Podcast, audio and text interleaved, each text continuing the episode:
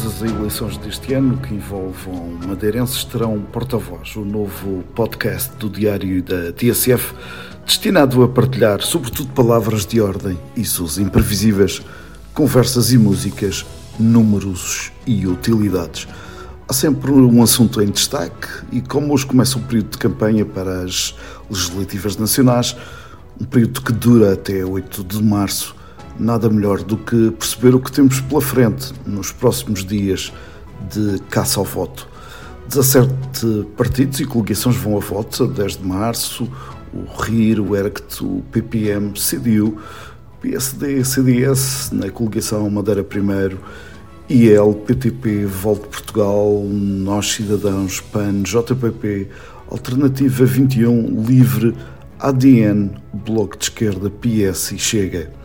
Só no Círculo Eleitoral de Lisboa, mais forças políticas concorrentes, e são 18, nestas eleições que, importa lembrar, foram convocadas pelo Presidente da República depois da demissão do Primeiro-Ministro António Costa. Os 230 deputados da Assembleia da República estão divididos de forma proporcional pelos 18 círculos distritais do continente, as regiões autónomas da Madeira e dos Açores, e pelos círculos da Europa e fora da Europa. A Madeira elege seis deputados e tem, uma vez mais, mais eleitores do que residentes, segundo os últimos dados disponíveis no recenseamento, um número que ainda pode ser ligeiramente superior, que se situa na casa dos 254.533 eleitores restados. Assim sendo, muitos inscritos nos cadernos eleitorais não estarão em condições de exercer o direito de voto a 10 de março, pois são claramente imigrantes e não exercem o direito de voto antecipado ou em mobilidade. Tendo por base o número total de eleitores, é fácil concluir que os eleitores ausentes serão entre 14% e 15% do total. Ou seja, se a taxa de abstenção final for de 45%, por exemplo, a taxa real, os residentes que não foram votar, ficará nos 30%. Se assim for, nada mal. Nestes dias de comícios e arruadas, porta a porta e jantaradas, deslates e debates, alguns dizem o que querem e, claro, ouvem o que não querem. A alta tensão de hoje está instalada no PSD, tendo Luís Montenegro e Miguel Albuquerque como protagonistas. O líder nacional assume que, no lugar de Miguel Albuquerque, não seria recandidato à liderança do PSD Madeira. Nós estamos num processo eleitoral interno, com uma eleição interna que está agendada e, naturalmente, ele tem todas as condições do ponto de vista do exercício dos seus direitos. Mas é arguído e impendem sobre ele suspeitas graves. Com certeza, e assumiu uma responsabilidade política em face da investigação e da forma como ela foi eh, publicitada. Neste momento, aquilo que se está a projetar é um ciclo novo e, pelos vistos, ele tem essa predisposição. Eu não falei com ele, portanto, não posso dizer mais que não, como presidente do PSD, esperar que as regras de funcionamento interno possam ser respeitadas. Nós temos autonomia do ponto de não vista. vai dizer se lhe agrada ou não político. essa candidatura. Não, posso dizer que, eh, se fosse eu, eh, talvez tivesse uma decisão diferente, mas eh, eu respeito aquilo que é o exercício dos direitos políticos e cívicos de todos, incluindo naturalmente daqueles que são meus companheiros de partido. O líder regional já fez saber que não precisa do apoio de Lisboa para nada. Isso é o problema é dele, não é meu. Eu faço o que eu entender no meu juízo e na minha consciência. É a opinião dele. Acha que pode prejudicar de alguma forma estas eleições legislativas nacionais a sua candidatura? Isso é o que vamos ver no dia dos resultados. Isso é o que vamos ver. Eu acho que está muita gente a tirar para o ar, ainda não percebeu nada disto. Sente que tem o apoio de, de Lisboa? Eu não preciso do apoio de Lisboa para nada. E o que eu preciso é do apoio do povo madeirense. Assim vai o PSD de cá e de lá. Da Madeira percebe Rui Tavares. Está tão bem informado que até já se esqueceu onde deu uma entrevista quando veio à região. Não é preciso caso nem processo nenhum para saber que na Madeira há décadas há um excesso de familiaridade entre o poder político e o poder económico que já redundou numa asfixia do poder mediático, porque já não há imprensa da oposição na Madeira. E nessa altura não havia processo nenhum. E André Ventura. Mas a Madeira ainda é Portugal. Deixa-me acabar de dizer isto. imprensa- E André Ventura convidou Miguel Albuquerque para ser principal pilar da sua campanha presidencial. A frase foi proferida no debate da RTP, mas importa colocar a questão: será que o LIVRE já não é da oposição? Ricardo Vieira o conselheiro de serviço neste podcast, antevendo instabilidade governativa e eleições cíclicas, deixou no último debate da semana importante matéria para reflexão. Nós temos, por força da Constituição, o sistema proporcional em todas as eleições, com exceção da Presidente da República.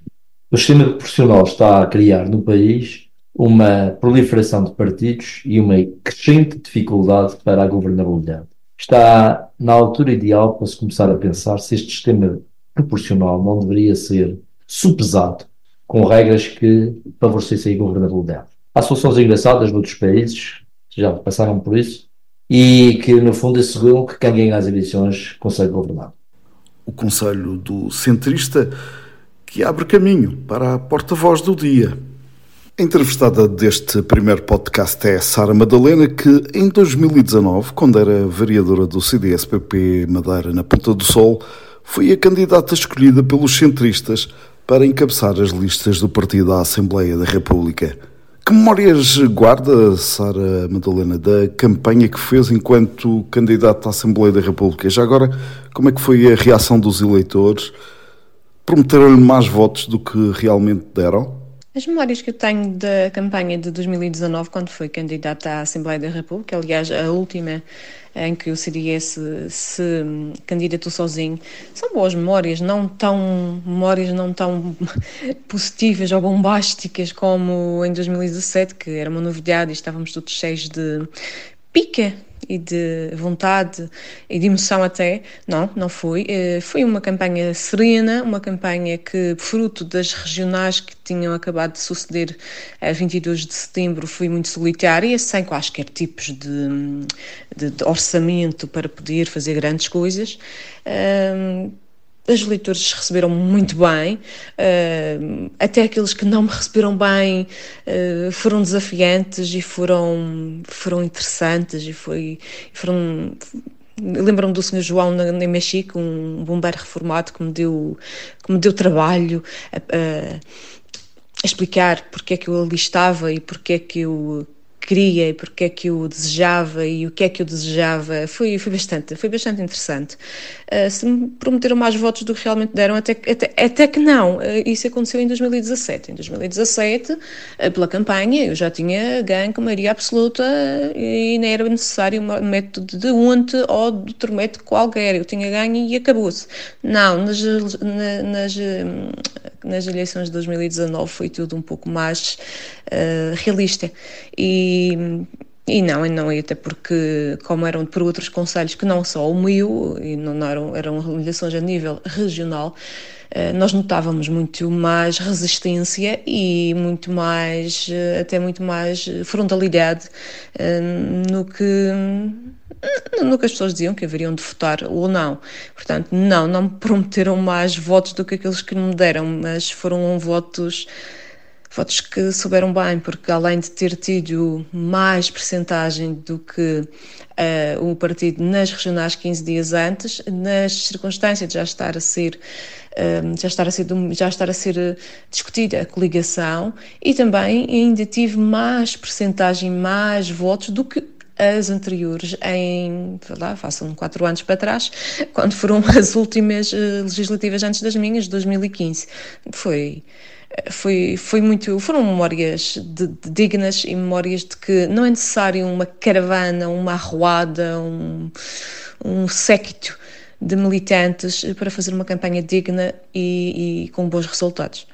Ainda é atrativo estar na política nesta era de forte escrutínio ou sente que, para além de mal pagos, os políticos estão atualmente descredibilizados? Estar na política, bem, uh, se é atrativo estar na política nesta era, uh, o escrutínio sempre, sempre me perseguiu a vida de, diversas uh, situações e por diversas realidades, muitas delas que, que, me eram próximas familiarmente, mas não necessariamente atinentes a mim própria. Portanto, o escrutínio não me assusta e, embora não seja propriamente agradável, eh, sobretudo quando somos vítimas de injustiças e de más línguas, não me não me assusta uh, o forte escrutínio. Uh, se os políticos são mal pagos, olha, eu, sinceramente, quando fui política, uh, política a Ilhétia, que fui a vereadora à, à, Câmara Municipal da Ponta de Sol, eu ganhava 45 euros por senha de presença. Eram duas reuniões, portanto, por mês dava cerca de 90 euros. Portanto, não é, não, são mal pagos, se não são mal pagos. Eu nunca fui política a tempo inteiro, portanto, não sei dizer se serão bem pagos pagos ou mal pagos. Agora, aqueles que se dedicam realmente uh, à essência da política, aquela essência do dar, do servir, do, do ter. Uh, os interesses do partido, da sua ideologia e das pessoas além da sua, para além da sua, isso é um ato de elevada abnegação e altruísmo, e nesse sentido uh, a política vale a pena. A questão não é se vale a pena estar ou se é atrativo estar na política nesta era de forte escrutínio e que, além de mal pagos, são descredibilizados. Uh, o problema desta era da política não é a política, são os políticos que lá estão e que fazem com que a política transpareça, ou que os políticos transpareçam que a política não é algo de válido, de importante e de precioso. A política, tal como ela é, essencialmente, é um ato de abnegação e de altruísmo e é assim que deve ser e que eu acho que deveria ser. O seu CDS tem congresso em breve. O que é que é necessário para que o partido volte a ter eh, notoriedade? E já agora, é candidato ou não à liderança do partido? Ouvi dizer que realmente haverá congresso em breve, uh, já é apanágio do, do partido, do CDS, a nível regional, sabermos naturalmente Primeiro, pela comunicação social, o que se vai passar, então depois haver uma espécie de ratificação interna através dos órgãos, nomeadamente a Comissão ou uh, o Conselho Regional, neste caso o que está agendado para terça-feira é uma comissão política, que infelizmente não poderei comparecer devido a motivos profissionais já marcados com mais antecedência, porque também se nota neste partido, também fruto das vicissitudes atuais, uh, das, das hecatumbas uh, políticas que se têm assistido nesta região, e que atingem também o maior partido dela, uh, cujo nome nem se precisa ser nomeado, um, que uh, realmente o futuro está em fast forward, o futuro está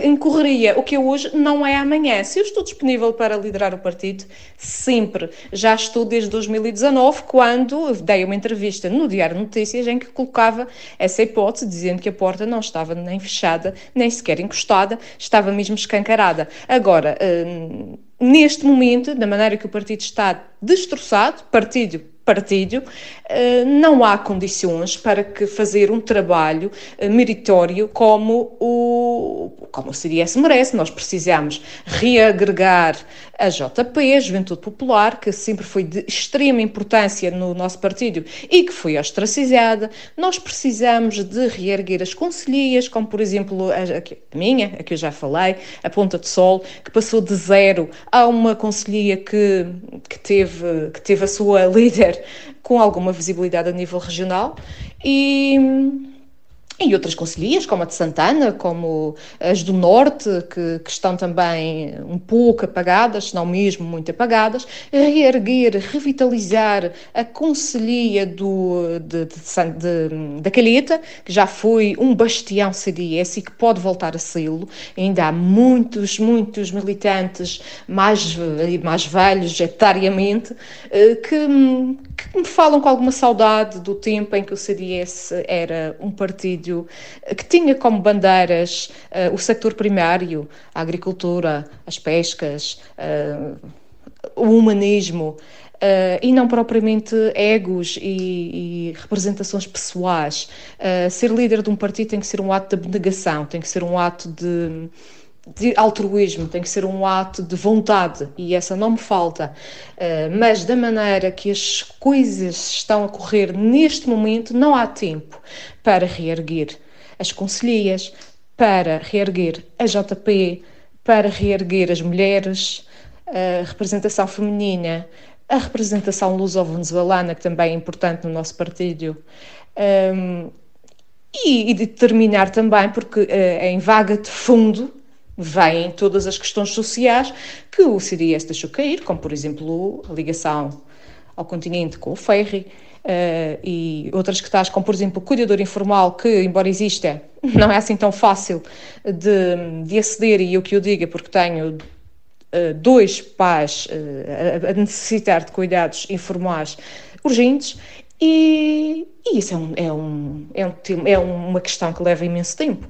Quando for possível, quando houver um, o necessário tempo para reerguer as conselhias, reerguer a JP, reerguer as mulheres centristas, uh, voltar back to the basics, voltar ao que realmente interessa, nós vamos e vamos e iremos, irei até onde for preciso, nem que seja de táxi.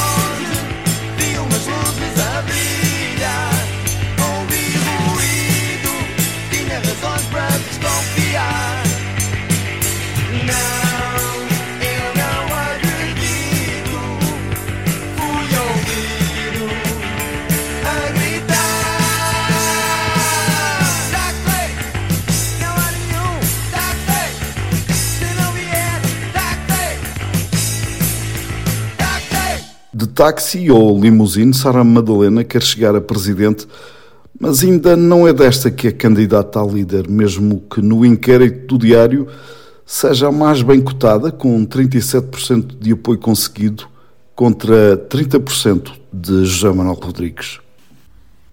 Para além das eleições políticas frequentes, quase todos os dias há muito boa gente que vai a votos. Foi o caso do madeirense João Borges, que ontem à noite ficou apurado para a final do Festival da Canção de 2024, que se disputa a 9 de março, ou seja, no dia de reflexão. O porta-voz da música insular estima que no dia seguinte o país rebente pelas costuras.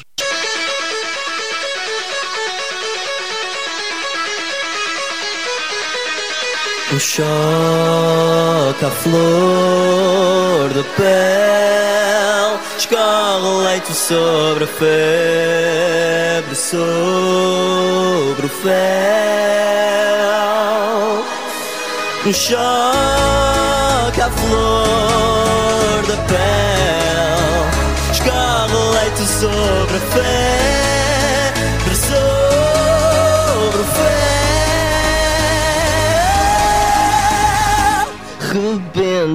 pelas costuras cura de armadura despida.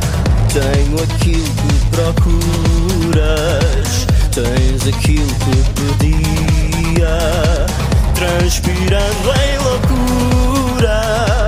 Meu amor, eu rebento pelas costuras, transpirando em loucura rebento pelas costuras. Sabia que o custo das eleições legislativas antecipadas ronda os 24 milhões de euros? Essa verba serve para pagar várias tranches de despesas, inclusive para hum, renumerar os quase 67 mil membros das mesas de voto que irão estar presentes nas 13 mil assembleias de votação. É uma pipa de massa, mas a democracia não é barata. Este tempo de campanha também de resistência, que eu diga à Associação Portuguesa de Rádios, que exige a emissão de tempos de antena pelas rádios locais em todos os atos eleitorais, colocando os pequenos operadores em pé de igualdade com as rádios nacionais e com as televisões em sinal aberto, que já recebem compensação por esse serviço prestado ao Estado. Como a discriminação é uma realidade, até ao fim da campanha há um spot a condizer.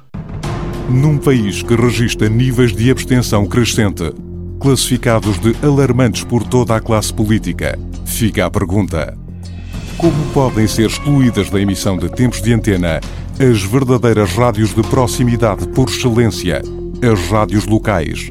Em processos eleitorais que não referendos ou eleições autárquicas. É verdade, o Estado discrimina as rádios.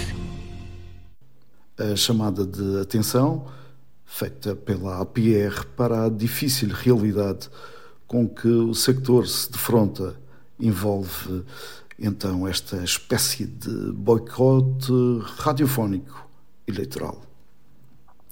No fecho, informação útil.